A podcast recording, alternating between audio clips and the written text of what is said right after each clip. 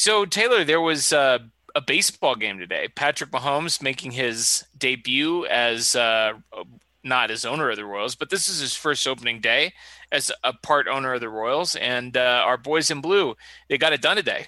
Yeah, the Royals were, they're back now. We kind of, we, we got rid of them for about five years. We didn't really talk about them or think about them or anything. And then now we're back. We're back. We're back. And the Royals are back. And this had a, this had a kind of a Chiefs vibe to it. Uh, the uh, Royals piled up fourteen points slash runs on the board, which was fantastic. Two touchdowns over the, uh, the team from Texas, right across the way from the uh, the Cowboys facility, Jerry World there in Arlington.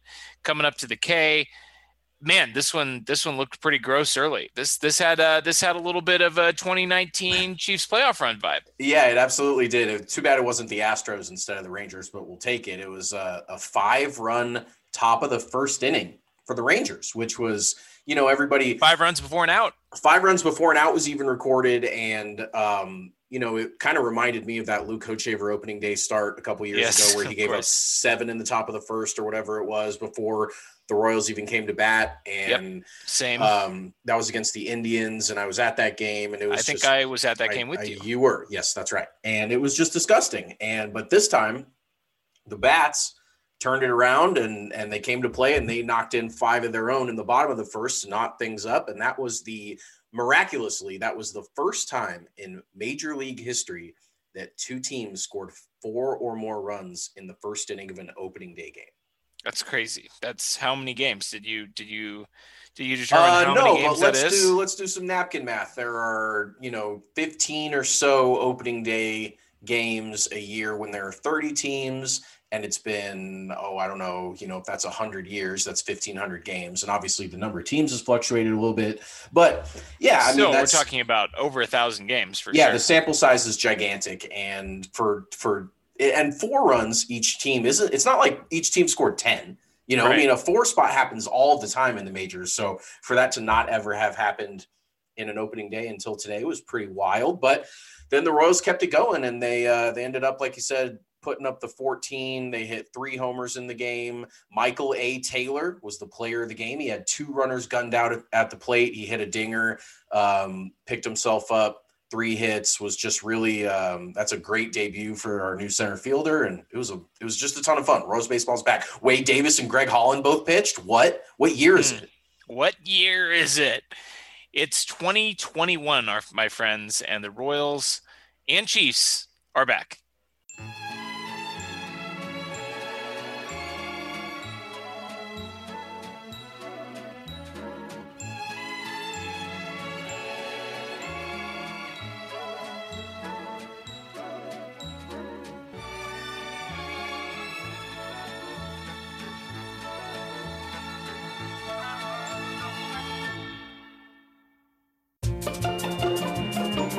Welcome in to It's Always Sunny in Chiefs Kingdom, the podcast brought to you by Sports Illustrated's Arrowhead Report, si.com slash NFL slash Chiefs, or on Twitter at S I Chiefs. I'm Austin. You can find me on Twitter at Real Bird Lawyer. That's an Always Sunny in Philadelphia reference. And here with me, as always, my fellow Royals fan, Taylor Witt, who you can find on Twitter at Taylor underscore Witt.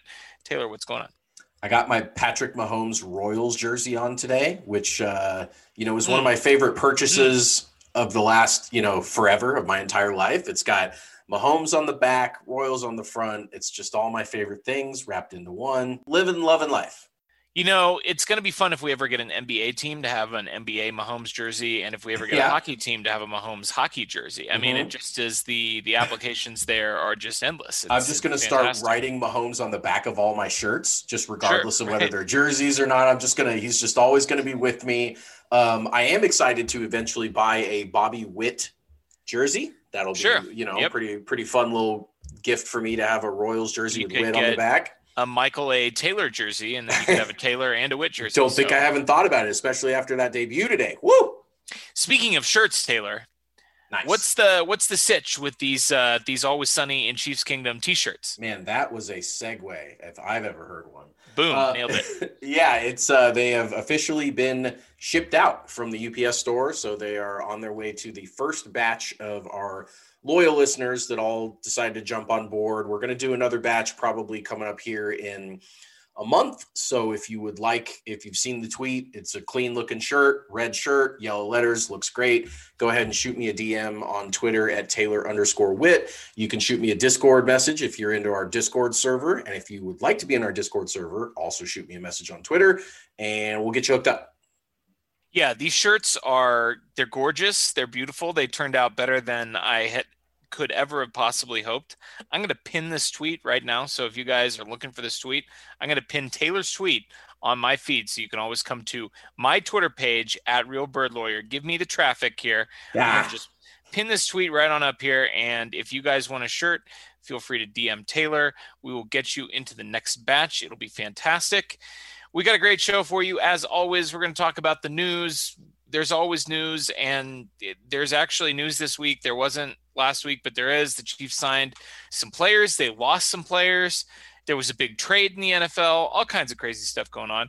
We got a couple of mailbag questions, and then we're going to close it out as we have been doing for the past several weeks, the roast of an N F L draft class. And this draft, we're going all the way back to nineteen ninety-nine. We're going to party like it's nineteen ninety-nine. And this draft was berserk. They they did party like it was nineteen ninety-nine, like the world was going to end. At least the Saints did when they traded their entire draft class for Ricky Williams. We're going to talk about that whole draft. It's going to be great. At some point in the future, we're going to roast John Gruden, but we're giving him a few more weeks to do some goofy stuff before we do that. We'll probably do that right after the draft is what I'm thinking, Taylor. I don't know. Yep. But uh, Corey oh four, the artist chief, gave us that idea. And, of course, I can't stop thinking about it. I've been teasing it for weeks now. It's going to be great. It's probably going to be pretty much the entire episode that week. So stay tuned for that. But, Taylor, first, let us get into the news, news, news, news, news, news. That's that's good. Okay, so the Chiefs made they made a signing. They they signed some players. So after a couple weeks of not really, they came out hot the first day, and then they struck out on a bunch of guys for like the next ten plus days, and then they made a signing. The Chiefs signed Jarran Reed, a defensive tackle from Seattle who had been cut just a couple of days prior to that. The Seahawks could not agree with him on a contract extension. He had just signed a two-year extension last year. They decided to part ways, and the Chiefs swooped in, beat out seven other interested teams, according to The Athletic's Nate Taylor, The Athletic's beat reporter who covers the Chiefs. They did sign him up to a one-year deal, five million dollars base, up to seven million dollars in incentives, uh, up to an additional two million dollars, I should say, to get up to a total of seven in incentives. Uh, I mean, what are we what are we getting here? What's what's uh, what's what's your what's your thoughts? Well, first of all, uh, he is tight with Frank Clark. They obviously had great success together in Seattle before the Chiefs acquired Clark, and um, that played a big factor in this signing. He reached out to Frank and they kind of talked through some stuff, and he knew he wanted to come to a, a winning franchise and all that stuff. But I do think that that friendship there allowed the Chiefs to do something that they hadn't been doing all offseason, which is win a bidding war, which was to actually get a guy that they wanted that other teams also wanted. And so that was, that was probably as significant of any part of this to me, was just to see the Chiefs get a dub in a, in a area that they hadn't been getting that recently. Uh, but as far as the player, you know, I think having a, a beefy defensive tackle that can get after the pass or the get after the passer and do all that stuff will allow Chris Jones to do some more uh, some sneaky stuff, kind of move him around to the outside a little bit, get it off of some double teams, do some stuff. He Chris has been obviously taking up the focal point of the entire other teams' uh, game plan on the defensive line for a couple years now. And so to be able to kind of give him some relief there is going to be huge.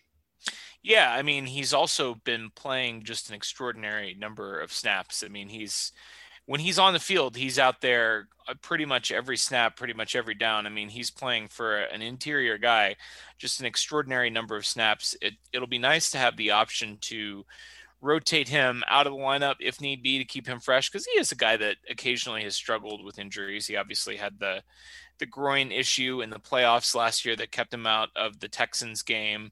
Uh, limited him in the Titans game, and uh, had some injuries, I think, the year before that as well. He's he's missed a game here and there. So it'll be nice to keep him fresh. Uh, just in terms of raw production, I mean, Jarran Reed has, has had some numbers. He's put up some numbers. In twenty eighteen, he had ten and a half sacks, twelve tackles for loss, twenty-four quarterback hits. He obviously was playing with Frank Clark that year, mm-hmm. who also had himself a very nice season last year, really kind of being the guy on Seattle's pass rush. They really, I mean, their their best pass rusher last year statistically when he was in the lineup was Jamal Adams, who's a safety.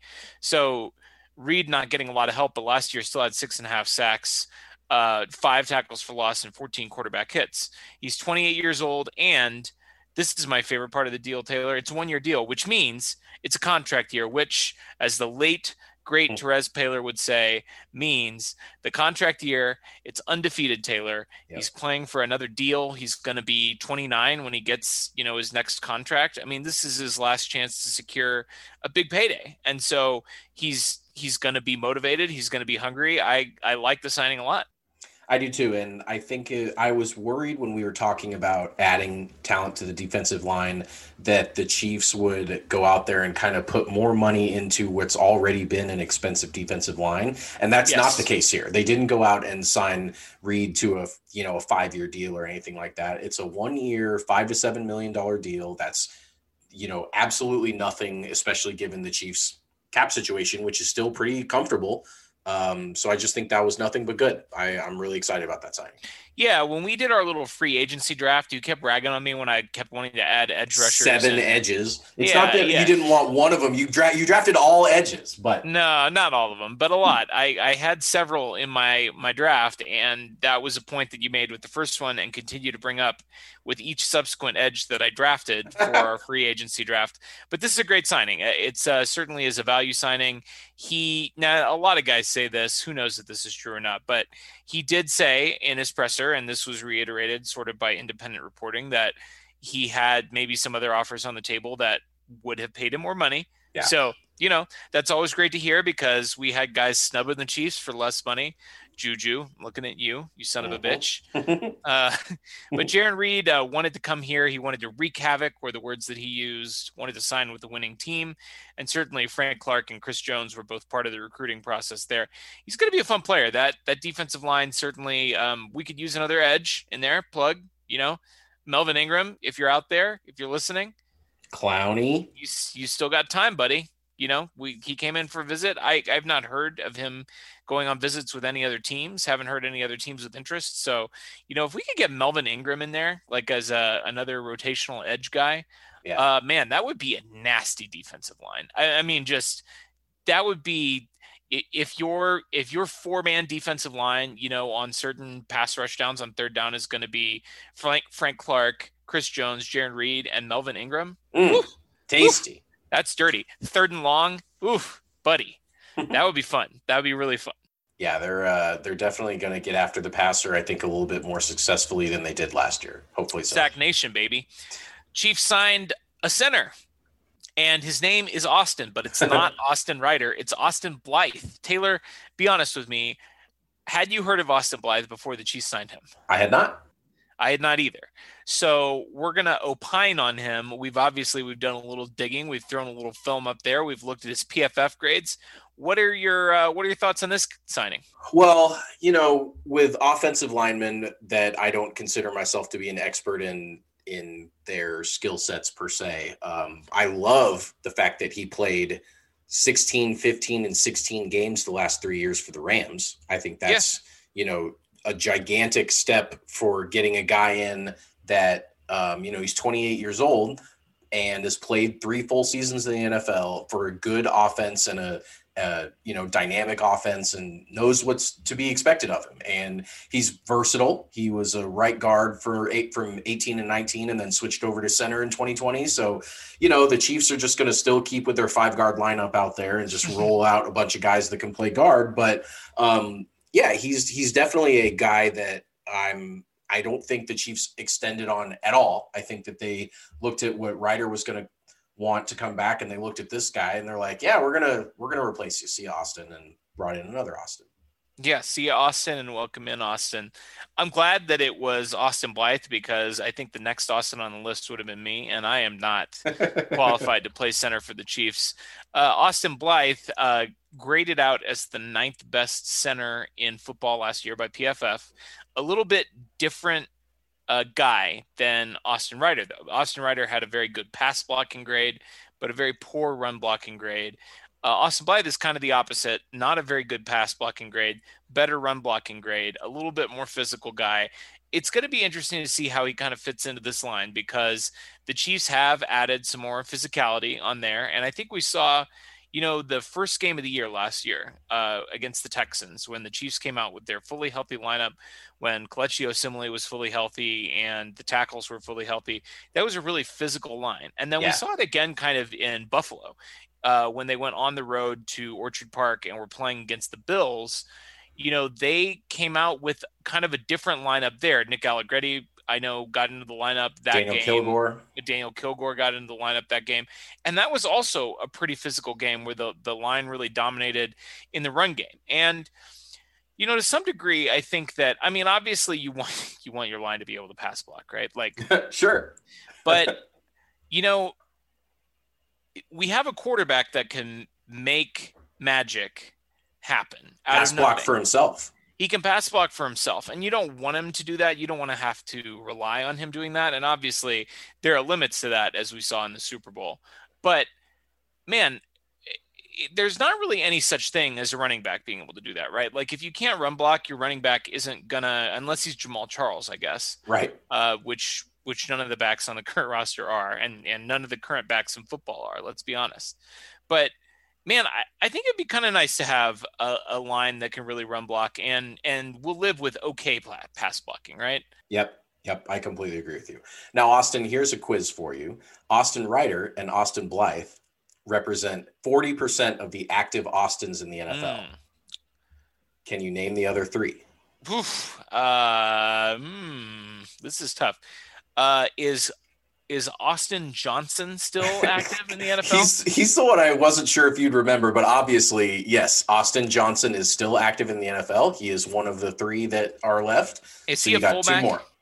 Austin Johnson is a defensive tackle. Hmm. I, I thought he was a fullback. The but Giants I... last year in Tennessee, the four years previously. So then the other Austins, I don't, I don't know. They play offense, skill okay, positions. So, okay, so there's. You're not counting Tavon Austin, are you? I am not counting Tavon Austin or the late, great Miles Austin. Obviously. Okay, not fair. Late dead, late retired. So late retired, yes. yes. He'll always have that one game against the Chiefs at Arrowhead in that's right. whatever it was, twenty eleven or yep. something like that. Yep. Romo, Miles, Miles Austin cut us up. The, the highlight of his career had like two hundred yards or something in that game. Yep. Ugh, it was berserk. Uh, I don't know. I don't know. Tell me. Who one are they? It's a running back hmm. uh, in the division. in the division, Austin Eckler. Sure. Yeah, there you go. And yeah. one of them is a tight end that got paid and then didn't do much. Oh, Austin Hooper. Sure. There you go. Yeah, so, yeah. Gotcha. So Austin Eckler, Austin Blythe, Austin Hooper, Austin Ryder, and Austin Johnson. There yeah, we well, that's uh, that's a good collection of guys. And I wasn't far off with saying that the next guy on the list would have been me. That's why I looked him up. There were only like, three other Austins left in the N F L. Yeah. Uh-huh. Who would it be? Probably Austin Hooper next, who would yeah. probably play the next most capable center, and then maybe Austin Johnson, uh, since he's a defensive tackle. I assume he's got some meat on him. And yeah. then Austin Eckler could not play offensive line. I think I could play offensive line as well as Austin Eckler could. I don't know. That he's guy, tough. He's tough, but he's small. He's small. He is. He is. Speaking of fullbacks, Austin Johnson is not one, but Michael Burton is, Taylor.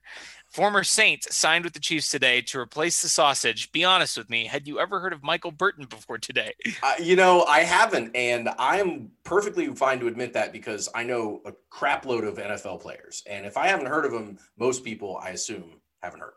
Yeah, I mean, we are talking about a fullback here. Uh, he has a total of... Yeah, center fifth, and a fullback are the two. Yeah. yeah. We have a total of fifteen career rush attempts, and he's Ooh. been in the league since twenty fifteen. So he's oh. played six N F L seasons, and he has touched the ball or carried the ball fifteen times. He also has seventeen career targets for thirteen career receptions. So, you know, he's uh, he's Reliable. got a grand total of twenty-eight career touches in six seasons. So, you know, he's a fullback. He's uh, he's a fullback. He's twenty-eight years old. He played for the Saints. Uh, I guess we're going to still do fullback stuff. You know, we, you got to have a fullback on the team, I guess, if you're the Chiefs. Andy Reid, you know, I mean, as innovative as the guy is, uh, he doesn't want to say goodbye to the fullback, right? Like, he's like, I got to have a fullback on my roster. Sausage is out the door. In comes Michael Burton. That's, yeah, but he's the guy. Chiefs fullback usage has been some of the lowest of any team in the N F L over the last several years. So, I mean, even though, you know, the Chiefs are bringing in a fullback, but like, I mean, it's not really going to matter. It's not going to matter, but it's interesting that they still feel the need to have a fullback on the roster. I, I don't know. Sure. Just, you know, let, let Darryl play fullback. Let, let Darryl Williams play fullback. I don't, I don't know. It, it is what it is. Uh, they didn't pay him very much money. That's something that we should actually discuss with Austin Blythe as well, because they paid him almost nothing. I mean, we're talking about a guy that started, essentially was a full-time starter the last three seasons mm-hmm. for a, a team that made the playoffs two out of those three years. Mm-hmm. And he signed for, I think, nine hundred ninety K was his base salary. Man. So, I mean, basically, basically nothing. I mean, he's basically playing for free. Uh, he's basically paying us to come in for the opportunity to play for the Chiefs. Uh, it's a good situation. I mean, it, there's still some talent out there in free agency. We're going to see if the Chiefs can bring in any more of these guys. But one more guy that the Chiefs signed, technically, technically, Taylor, a returning player, mm. Tajaé Sharpe. Run it back.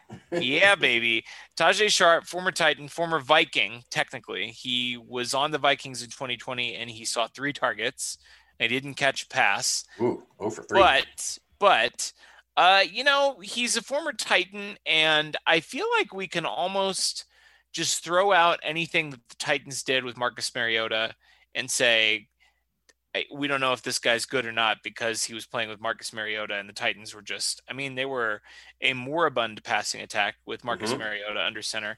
I, I pulled the numbers on this because I was curious to see kind of how uh, the switchover to Ryan Tannehill last year uh, affected him. And yeah. in fact, it, it was pretty, I mean, in twenty nineteen, I should say two years ago, cause it's twenty twenty-one, but how that, uh, how that ignited Tajaé Sharpe, former fifth round pick. And I got to tell you, Taylor, thirty-eight games with Marcus Mariota, Matt Cassel, and Blaine Gabbert at quarterback.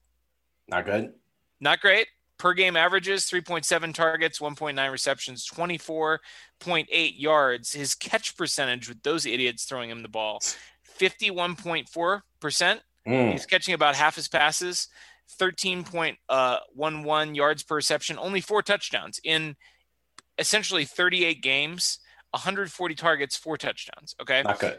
In nine games with Ryan Tannehill, he had twenty-five targets. So he's getting targeted about the same amount, but yeah. he caught twenty of them for two hundred twenty-three yards, only eleven yards per reception. So the yards per reception a little bit lower, but his catch percentage, eighty percent, his yards per target went up from six point seven four to eight point nine two. Yeah. So more than two full yards per target and four touchdowns in nine Ooh. games, as opposed to four touchdowns in thirty-eight games with Marcus Mariota, Matt Cassel, and Blaine Gabbert as his quarterback. So, you know, uh, a guy that, who knows? I mean, he might end up being the fourth or fifth receiver. He might end up on the practice squad, but a guy that's, you know, he's, he's been in the N F L a while and he's had some occasional success. He could be interesting. Yeah, yeah. I like those numbers. That definitely, you know, is illustrating just how, first of all, like you said, how bad the Titans were until Tannehill. But then if Tannehill's that much of a step up, you know, then you take up another little step up when you go to Pat. And right. You give him the Patrick, happen. you give him the Patrick Price, you give nice. him the uh, Mahomes bump there. Uh, yeah, could be interesting. Speaking of wide receivers that are on the move, Sammy Watkins, happy trails. Yeah. Good for him. Signed yeah. with our rival, the Baltimore Ravens. Well, I don't know. Is it really a rivalry? I feel like feel rivalry. Like they to, yeah, rivalry. They have, feel like they have to beat us first. But uh, kind of an interesting signing. I um, he got one year, six million. Uh, quite a bit of that was actually guaranteed. So you know, mm. a lot of people out there making jokes. You know, he's going to get paid six million dollars for three games or whatever it is. You know, I get it. I hear your jokes. I, I completely get the frustration with Sammy Watkins. And I, I think you and I were on the same page that we didn't really want to see him come back, but I'm going to miss him and I wish yeah. him well. Yeah, yeah, yeah, for sure. Nothing but love for the Lizard King um, was obviously a huge part of the Super Bowl run. And I, you know, sure, he didn't live up to the signing, but there's a lot worse than you can do than not live up to the signing. I mean, he he was still a good dude, and the teammates liked him. And and like you said, just um, happy trails. Anytime the Ravens don't play the Chiefs, then good luck to Sammy. Yeah, I'll be rooting for him because I actually do have him on my dynasty team in our dynasty do. league together. I gave up Mecole Hardman in a package to acquire Sammy Watkins, and Sammy. You ended up with Mecole Hardman. So yeah. I don't know which of us uh, got screwed more by that trade, because yeah. they both have been pretty, pretty disappointing. Yeah. Uh, the the only regret that I'll have about this signing is if Sammy comes and torches us like in a playoff game. That that would that would upset me. I, that would be extremely upsetting. Sammy Watkins would be dead to me if he shows up in a playoff game healthy and roasts the Chiefs and we lose. That Ugh. I'll burn all of my Sammy, all of my Sammy pictures, all of my Sammy jerseys. Right, right. Anything, anything positive I've ever said about Sammy Watkins, I will retract. But until that happens, and it probably won't, we can we can keep on loving on the Lizard King. Uh, Tano Passigno also uh, going on his way, signing with the New Orleans Saints. Did you see the terms of this deal? No, I didn't. So he signed for essentially a two-year deal, but it's actually a five-year deal because he's signing with the Saints. And he's signing for like four million dollars. And the Saints are so fucked with their cap situation that they had to add on like three dummy years so they can Oof. sign a guy for basically like four million dollars. Like Oof. they just are in their, their Dire cap straits. Situation is berserk, but happy trails to Tano. Obviously that guy is, uh, you know, he, he's a he had monster. His moments. He's a monster. He is. Uh, the big N F L news, Taylor, that I, I feel like we should talk about in this news segment. Yeah.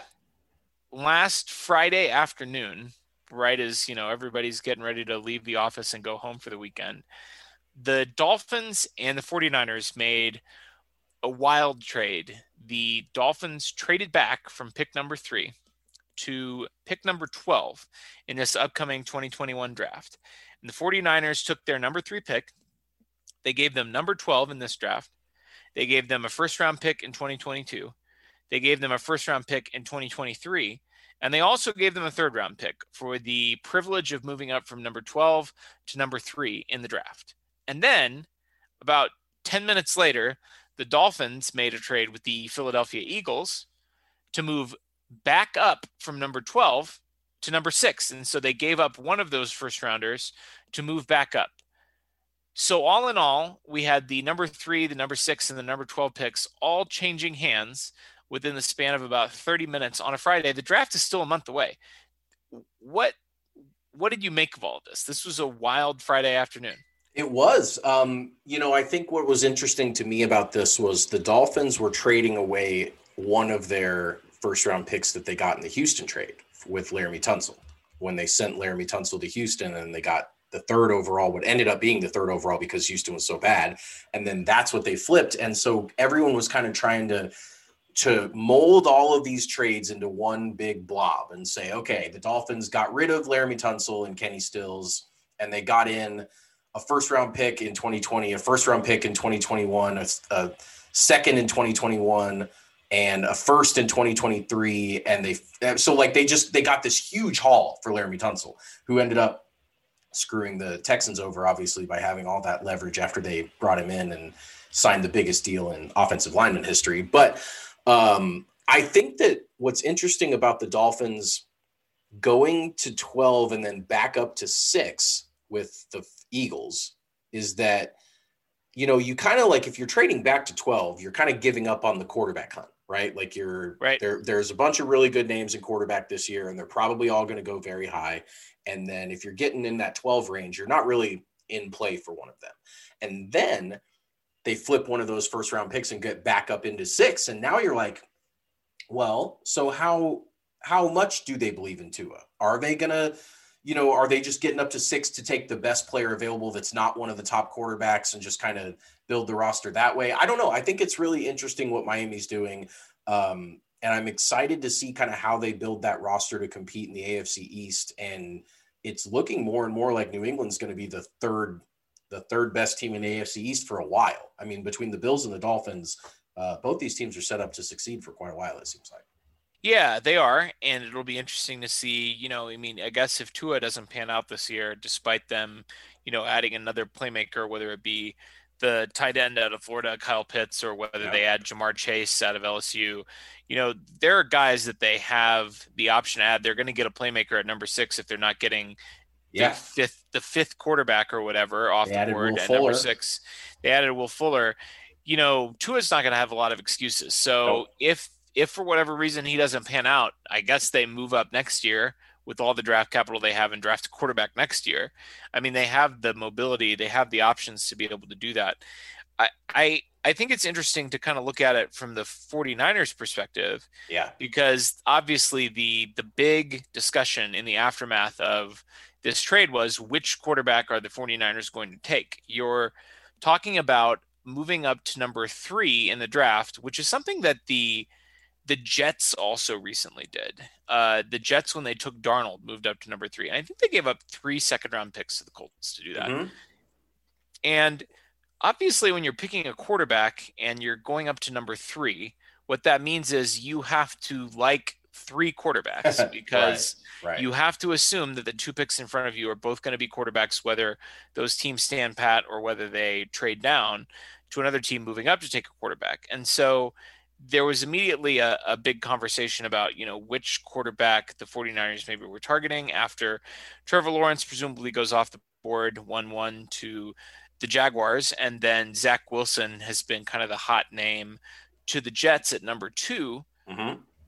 Well, the hot rumor, I mean, like, like every source is reporting that they're like locked in on Mac Jones, yeah, the quarterback out of Alabama, which yeah. is crazy to me because I don't know, Mac Jones might be good, but don't you want somebody, I mean, don't you want somebody a little bit more dynamic, like a little yeah. bit more like, like Higher if you're going to, yeah, if you're going to trade three, essentially three first round picks, let's call it two first round picks. Cause you're, mm-hmm. you're trading you up one. one of them. You flip, you're flipping one. Yeah. If you're giving up two first round picks, don't you want to raise the ceiling of your team? Like, don't you think Mac yeah. Jones is like at best, like just a better version of Jimmy Garoppolo? Maybe I, I don't get it. I don't, I don't really understand it. Yeah. I mean, Mac Jones is, you know, they, they say he's N F L ready. That's kind of the, you know, the description of him. Like he's the, he's the quickest one to just kind of slot in and be able to run an N F L offense. But at the same time, his, his physical traits are not, I mean, they're, they're, he's a he's a quarterback. He's gifted physically, but it's not like doesn't blow you away the way that Fields would. Justin Fields absolutely has that kind of Deshaun Watson-y sort of. Well, well, maybe uh, I should use a different example these days, but yeah, sure, right. But you know that that athletic, dynamic ability that um, I just don't really see out of Mac Jones, and I don't know. I agree with you. I think that you want to trade up high to get a high ceiling player and not a high floor player. And if they believe Agreed. that Mac Jones is a high floor player, they probably could have gotten him at twelve. They certainly could have gotten him later than three.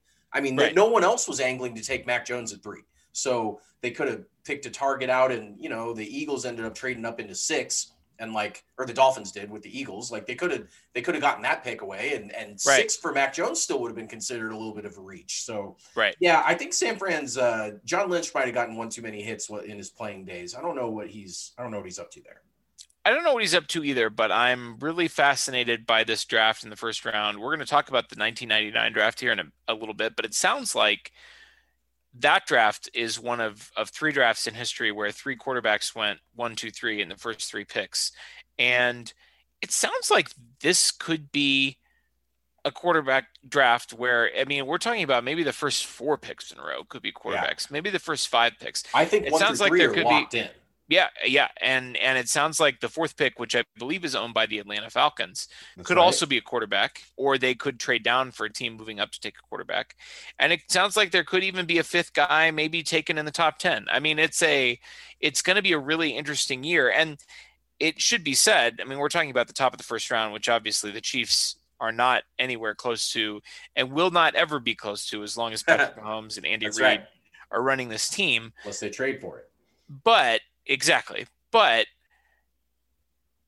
obviously, whenever you have a draft class where there's multiple quarterbacks going in the first round, it's good for a team like the Chiefs because they don't need a quarterback. Mm-hmm. And these other teams trading up and paying a premium to take these quarterbacks in the top ten picks, that pushes the rest of the draft class down to the Chiefs, the skill players, the tackles, True. the defensive prospects. And so it's uh, it's worth keeping an eye on. We're going to be obviously covering the draft in uh, in our own way as we uh, move towards draft day, which is uh, a month from today. So it's going to be exciting to see what happens. Taylor, you want to take a peek at our mailbag here? Yeah, let's get into the bag. Sure. So we got one from our man, the original G M F. Mailbag question for next week. Sorry if this has already been asked. It hasn't. That's okay. What is your earliest memory as a Chiefs fan? Mine is watching the playoff game against the Colts in oh four that didn't have a punt. Ugh. Yeah. Yes, that is a painful memory for sure. So uh, I this is a weird one. I've talked about kind of um, my football fandom before, and I didn't get really into football until I was in college in the early two thousands. Uh, I guess guess mid mid aughts. Um, but my earliest Chiefs memory, and this is burned into my brain, which is crazy because I, I was not really a football fan when this happened, but I, I looked up the date. I, I did not have the date etched in my brain, but it was November sixteenth, Taylor, of nineteen ninety-seven. I was in a Best Buy, all right, with my dad. Uh, I was ten years old. I, I was in uh, the Best Buy with my dad in uh, Overland Park, probably shopping for P C games. There were a lot of good ones that came out that year. Diablo came out, the original Diablo. Uh, X-Wing versus TIE Fighter, Lego Island, that was a good one. Uh, Panzer General two, played a lot of that. Uh, Total Annihilation, Age of Empires, Worms two, Quake two, all Man, good ones. All the good ones, all the yeah. hits. Yep, those uh, the late nineties were a very good time for P C gaming, and I was very right. into that. I was not into football. That's what I was doing. I, w- I was playing these P C games instead of instead of you know watching football. So the Chiefs were playing the Broncos. The Chiefs were seven and three. The Broncos were nine and one. Okay. Right. The Broncos were up twenty-two to twenty-one after Jason Elam hit a field goal with two minutes left in the game. So the Chiefs get the ball on their own twenty-seven, drive to the Denver thirty-seven. As time expires, Pete Stoyanovich hits a game-winning fifty-four-yard field goal. Taylor, do you remember this call from Mitch Holthus? Uh, no, I remember the kick very well. It was a knuckle kick, line drive, barely crossed the upright. Um, I mean, I remember the, the game absolutely, but no, I do not remember Mitch's call. Is this Pete Stoyanovich for president? Yes, it was. Okay, Pete yeah. Stoyanovich for president. Yeah, and right. I didn't even know. I was ten and I was much more interested in computer games than I was in football. But for some reason, this memory like is burned into my brain.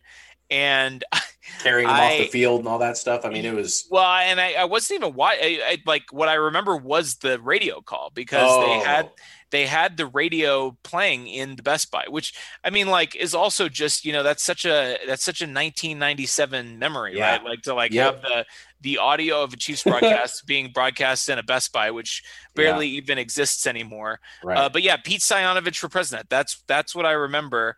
From my from my youth, I will tell you my earliest Royals memory. By the way, is sure. uh, going to a Royals game circa like nineteen ninety-four yeah. when I was seven, and uh, Bob Hamlin was was big back then, and yeah. you know the the Hammer Time thing. I do. Uh, yeah, so you know those those are like my nineties sports memories. Um, but I'm curious to hear yours. Yeah, so I um, definitely grew up in a Chiefs house. My dad had every single Chiefs game on since my earliest memories. So yeah, I had a hard time picking out. You know, they were just with me the whole time. I, I didn't really have a single memory, but one game, I eventually got to the point where I was paying attention, where it wasn't just the Chiefs game was on. It was like I knew the players and I knew the standings and I was, you know, I was into it. And sure. and that to me, one of the very first times I remember thinking about the implications of a win was nineteen ninety-five. And nineteen ninety-five is another year that the Chiefs went thirteen and three, just like nineteen ninety-seven. And Uh, this game was a Monday night game against the San Diego Chargers. And going into the game, the Chiefs were four and one. Chargers were three and two. It was a big uh, Monday night showdown for the A F C West. And the uh, Steve Bono was, of course, the Chiefs quarterback in nineteen ninety-five, sure, of, course. of course. And the Chargers had taken a seven-point lead. Um, the Chiefs had their last drive of the game to tie it. And Uh, Steve Bono hit Derek Walker for the game-tying touchdown. I remember it. It was at the front of the end zone, about middle of the field, about fifteen seconds left, and and Chiefs tied it. And so then they go to overtime. Chiefs punted it on o- in overtime.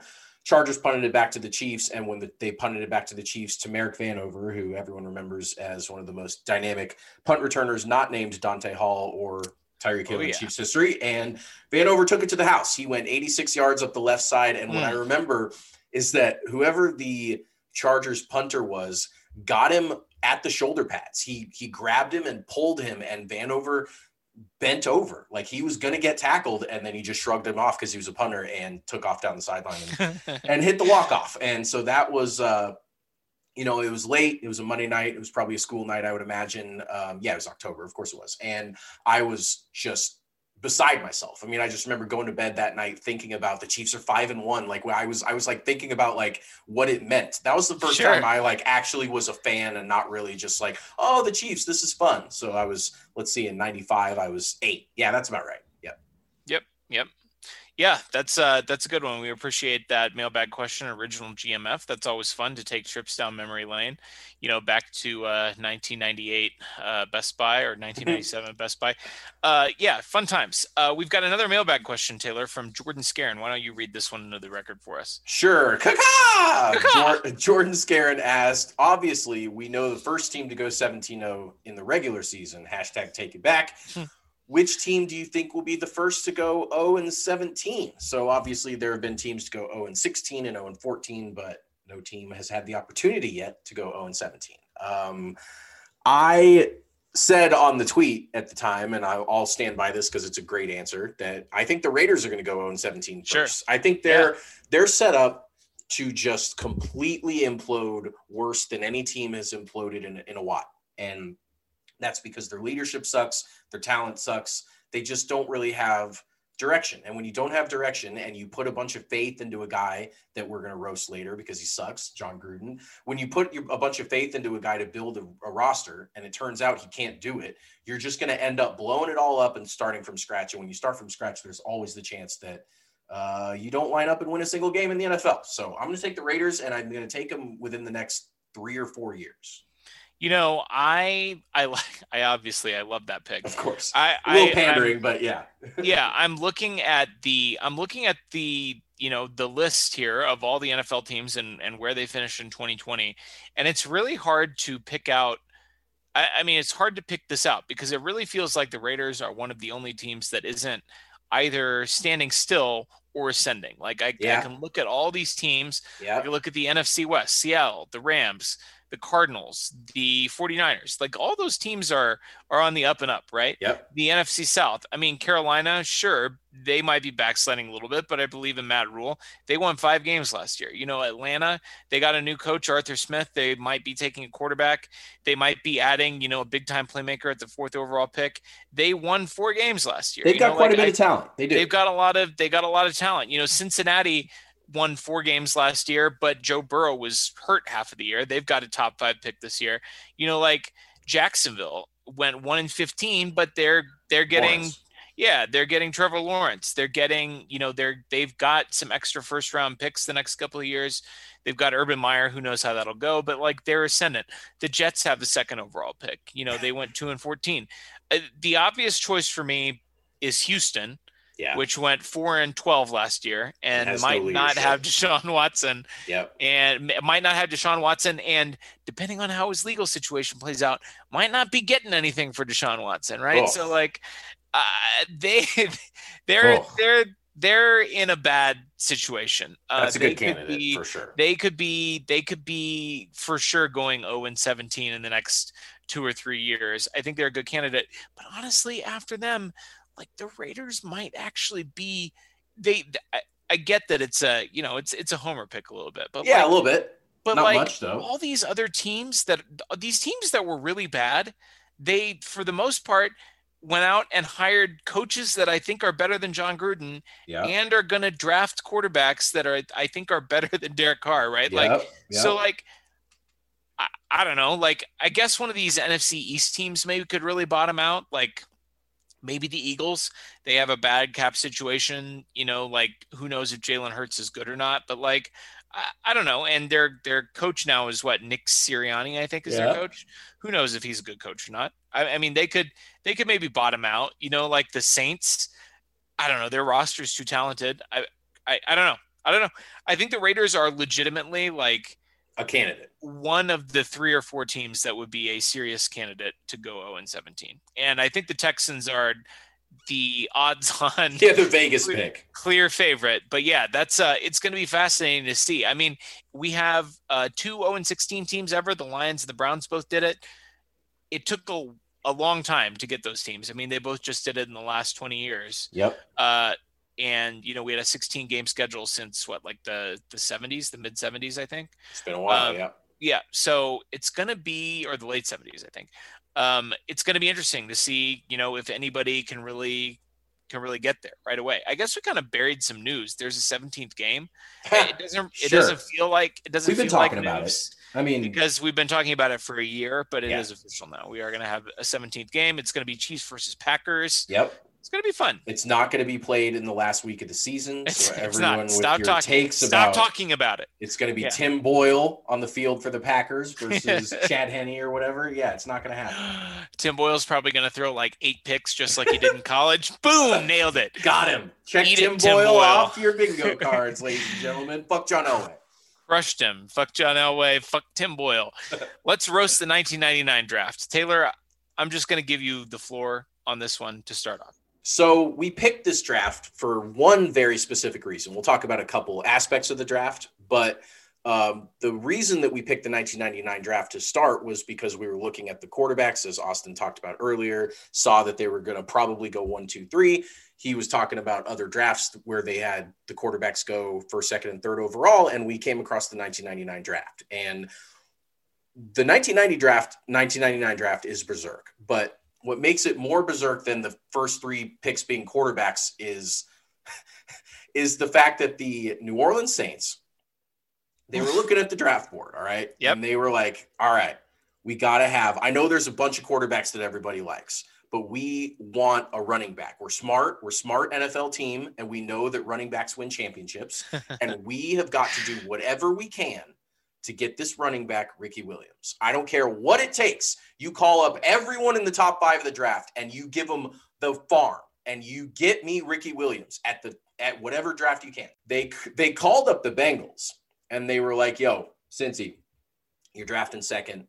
We got to have this. We got to have this guy. We'll give you everything. We'll give you all of our picks this entire draft and two first round picks in the future. And Cincy's like, nah, we got our eyes on this guy. We're, we're not going to trade this pick for anything. So they're like, all right. So then they call up. This is just, I, I can't believe that this is how nineteen ninety-nine N F L operated, but it is. Oh, this and is- they're literally calling them up on like rotary phones yes! in nineteen ninety-nine. You know, like we're going to talk about who the Bengals took with the third overall pick too, where they said no to their entire draft plus two additional first yeah, round I, picks. I tease that specifically because mm. it's mm. insane. Oh, it's so amazing. Anyway, it's incredible. So eventually they call up Washington and the Washington expletive deleteds.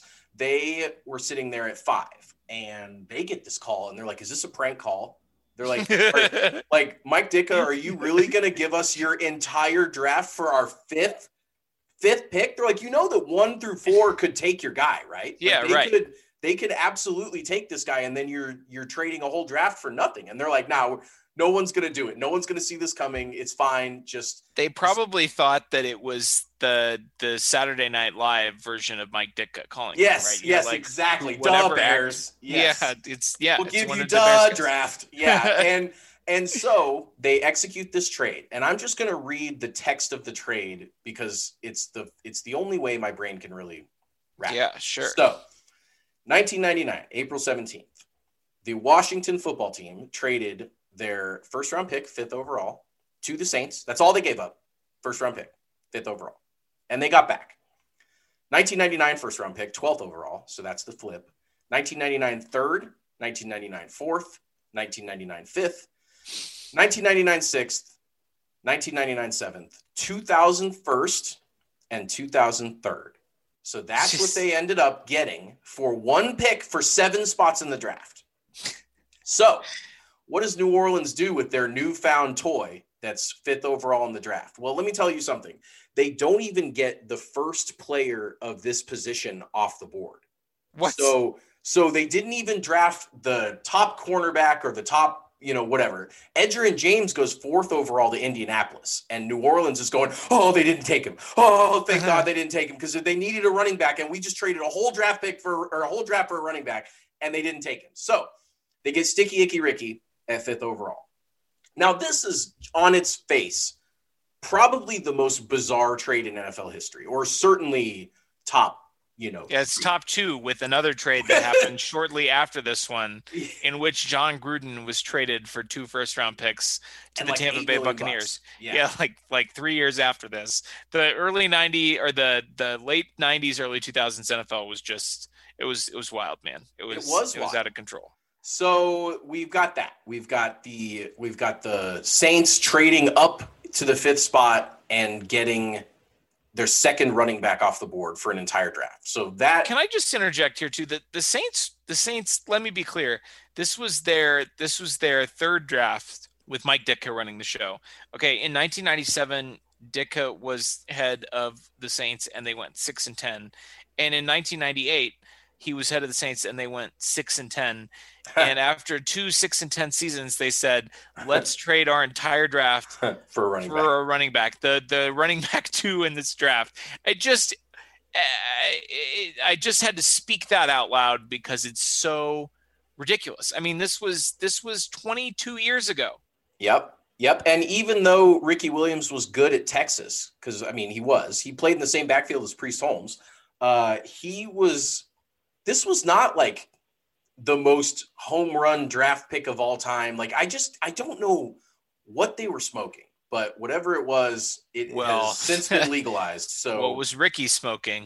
Exactly. Is the real they question. Probably, he probably got them super stoned and then was like, you should trade for me. Yeah, he probably was so high. Yeah. He like hotboxed Ditka. Ditka. Yeah, yeah. In the interview room. Sure. Yeah, totally. For exactly. sure. So then one hundred percent That's definitely what happened. So that's, that's one of the, the crazy aspects of this draft. Let's shift for a second to what brought us to this draft, which is picks one, two, and three. Why don't you go ahead and talk about what you know about one, two, and three? Yeah. So, so I, uh, I mentioned earlier that this upcoming draft is very likely, it seems set in stone at this point, that the first three picks at least in this draft are going to be quarterbacks. And that's only happened two other times. So in nineteen seventy-one Jim Plunkett, Archie Manning, and Dan Pastorini were the first three players off of the board.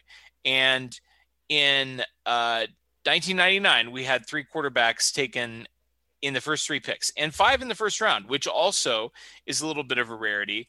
The five plus first round quarterbacks had only happened two other times. One happened in twenty eighteen That was Baker Mayfield, Sam Darnold, Josh Allen, Josh Rosen, and Lamar Jackson. Nice. in, in the first round. And then nineteen eighty-three of course, the famous quarterback draft, six quarterbacks, John Elway, Jim Kelly, Tony Eason, Todd Blackledge, Ken O'Brien, and Dan Marino getting selected, six quarterbacks in the first round in nineteen eighty-three Some Hall of Famers in there, and Todd Blackledge in there, and John Elway in there. Is nominally a Hall of Famer. But sure. This draft class, three quarterbacks in the first three picks, and these quarterbacks are, I, I mean, listen, you know, this is a roast, so we're always going to talk about the worst decisions made in the draft class. Mm-hmm. And the Saints trading their entire draft for Ricky, Ricky Williams is obviously absurd and ridiculous, and in hindsight, a very, very stupid decision and a dumb decision at the time. But we got to talk about these quarterbacks because there were five quarterbacks taken in the first round, starting with number one overall, Tim Couch. Okay, Tim Couch played in a total of sixty-two games in his N F L career. Mm-hmm. Okay. But as a starter, he only ended up starting fifty-nine of those games.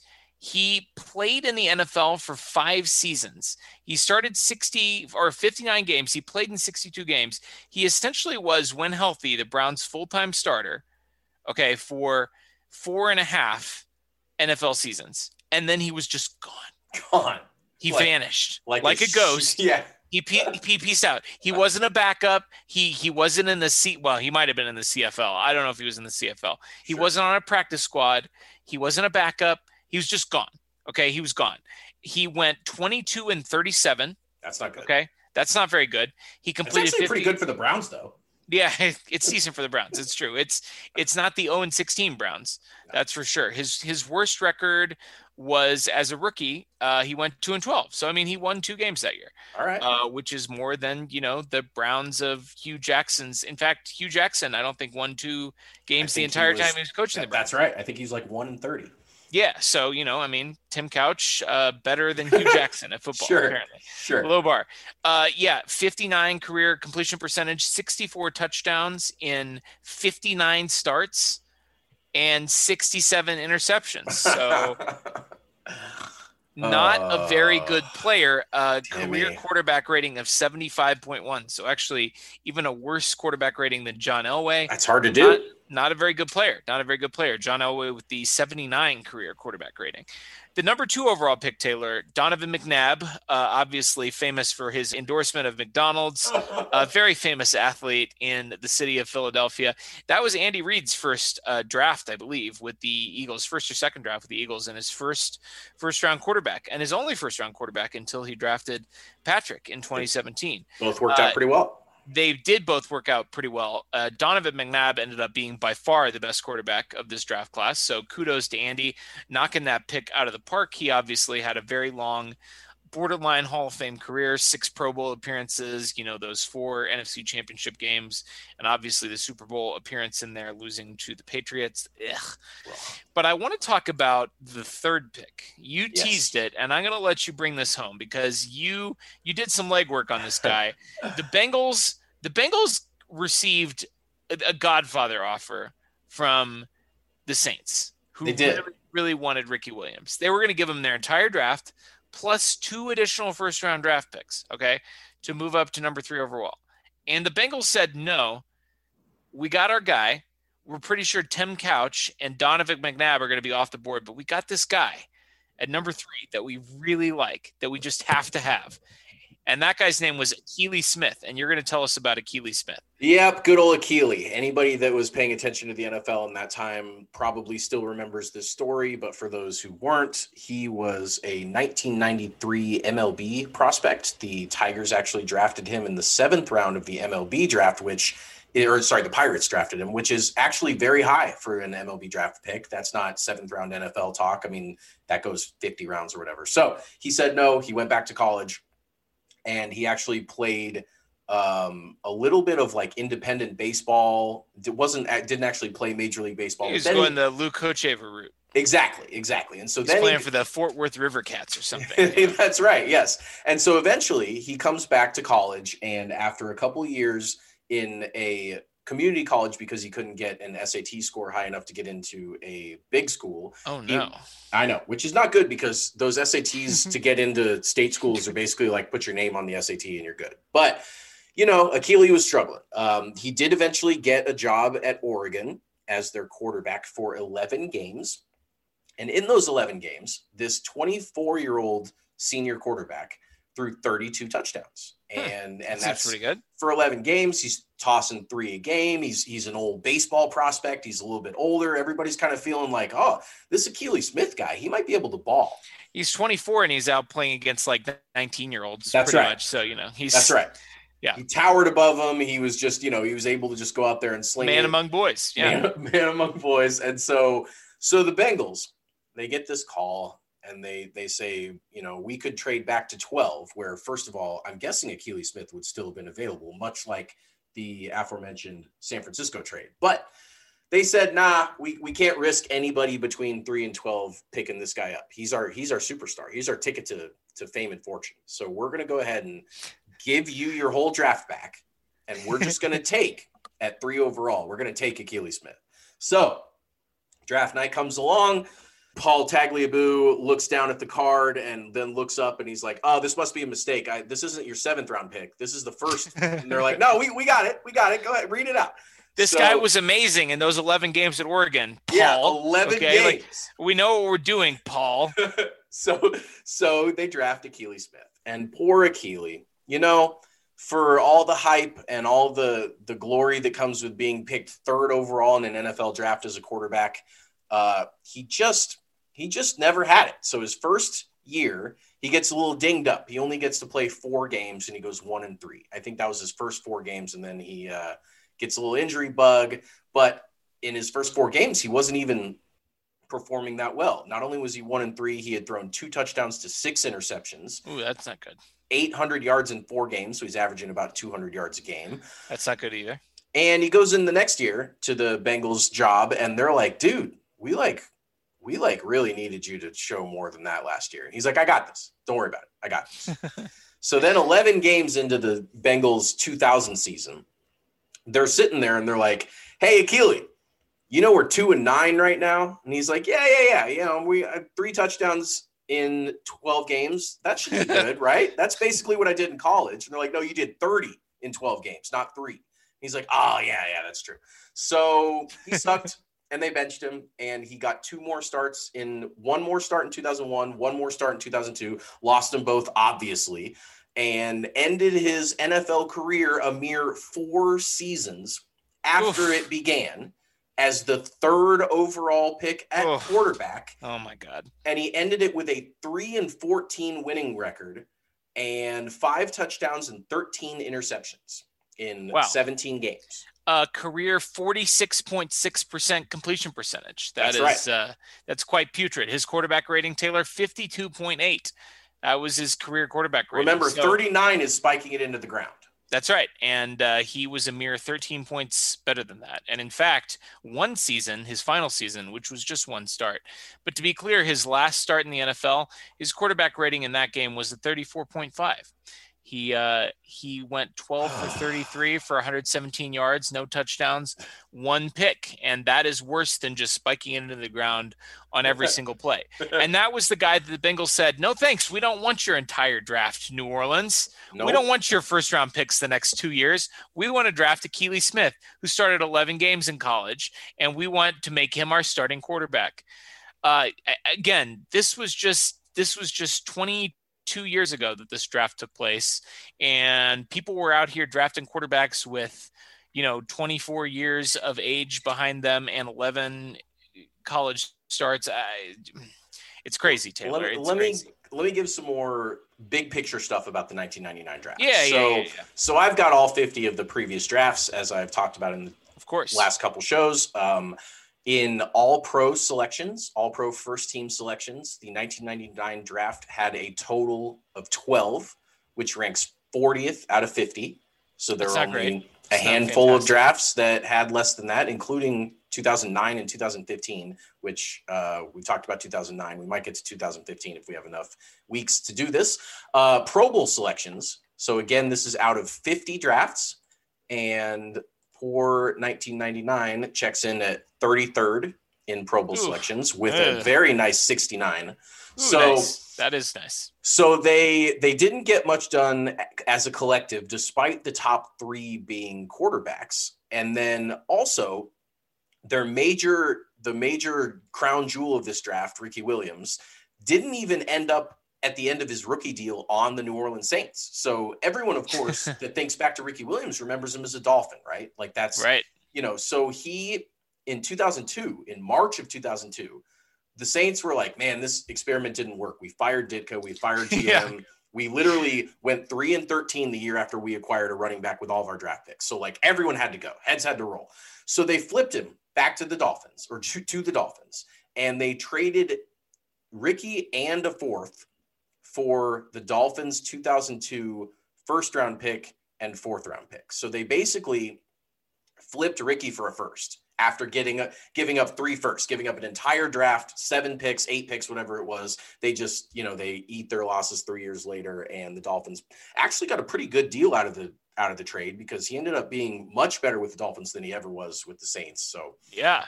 And of course, the Washington football team didn't even use all of these picks. They didn't even keep, you know, all of these, this bountiful harvest that they got for that pick. They went ahead and flipped him or flipped all these picks for Champ Bailey straight up. So like, you know, these guys, they didn't know what they were doing. Washington couldn't even take what was given to them without going ahead and screwing it up even more. So it's crazy. Yeah. Man. And then they traded Champ Bailey, who is in the Hall of Fame as a cornerback. Right. They went and turned around and traded Champ Bailey like four years later for Clinton Portis, a running back who had been, you know, uh, schemed up in the old Kyle, or not Kyle, the Mike Shanahan offense in Denver, right? The running back factory. And they were like, ah, yeah, sure. Let's trade this Hall of Fame cornerback that we lucked into because somebody was dumb enough to trade us all these picks for a running back. Let's trade this guy for a running back. And then he was fine. He was fine, he was but he fine. wasn't, he wasn't yeah. Champ Bailey. He wasn't a, he wasn't a Hall of Fame defensive back. I, it's crazy. I, so Washington moved five spots up from twelve to seven, and they flipped with the Bears. And so what the Bears ended up doing was they took this pick that's been, you know, that twelve trades up and then then twelve trades up again, and, and the Bears end up slotting into twelve, and they pick Cade McNown.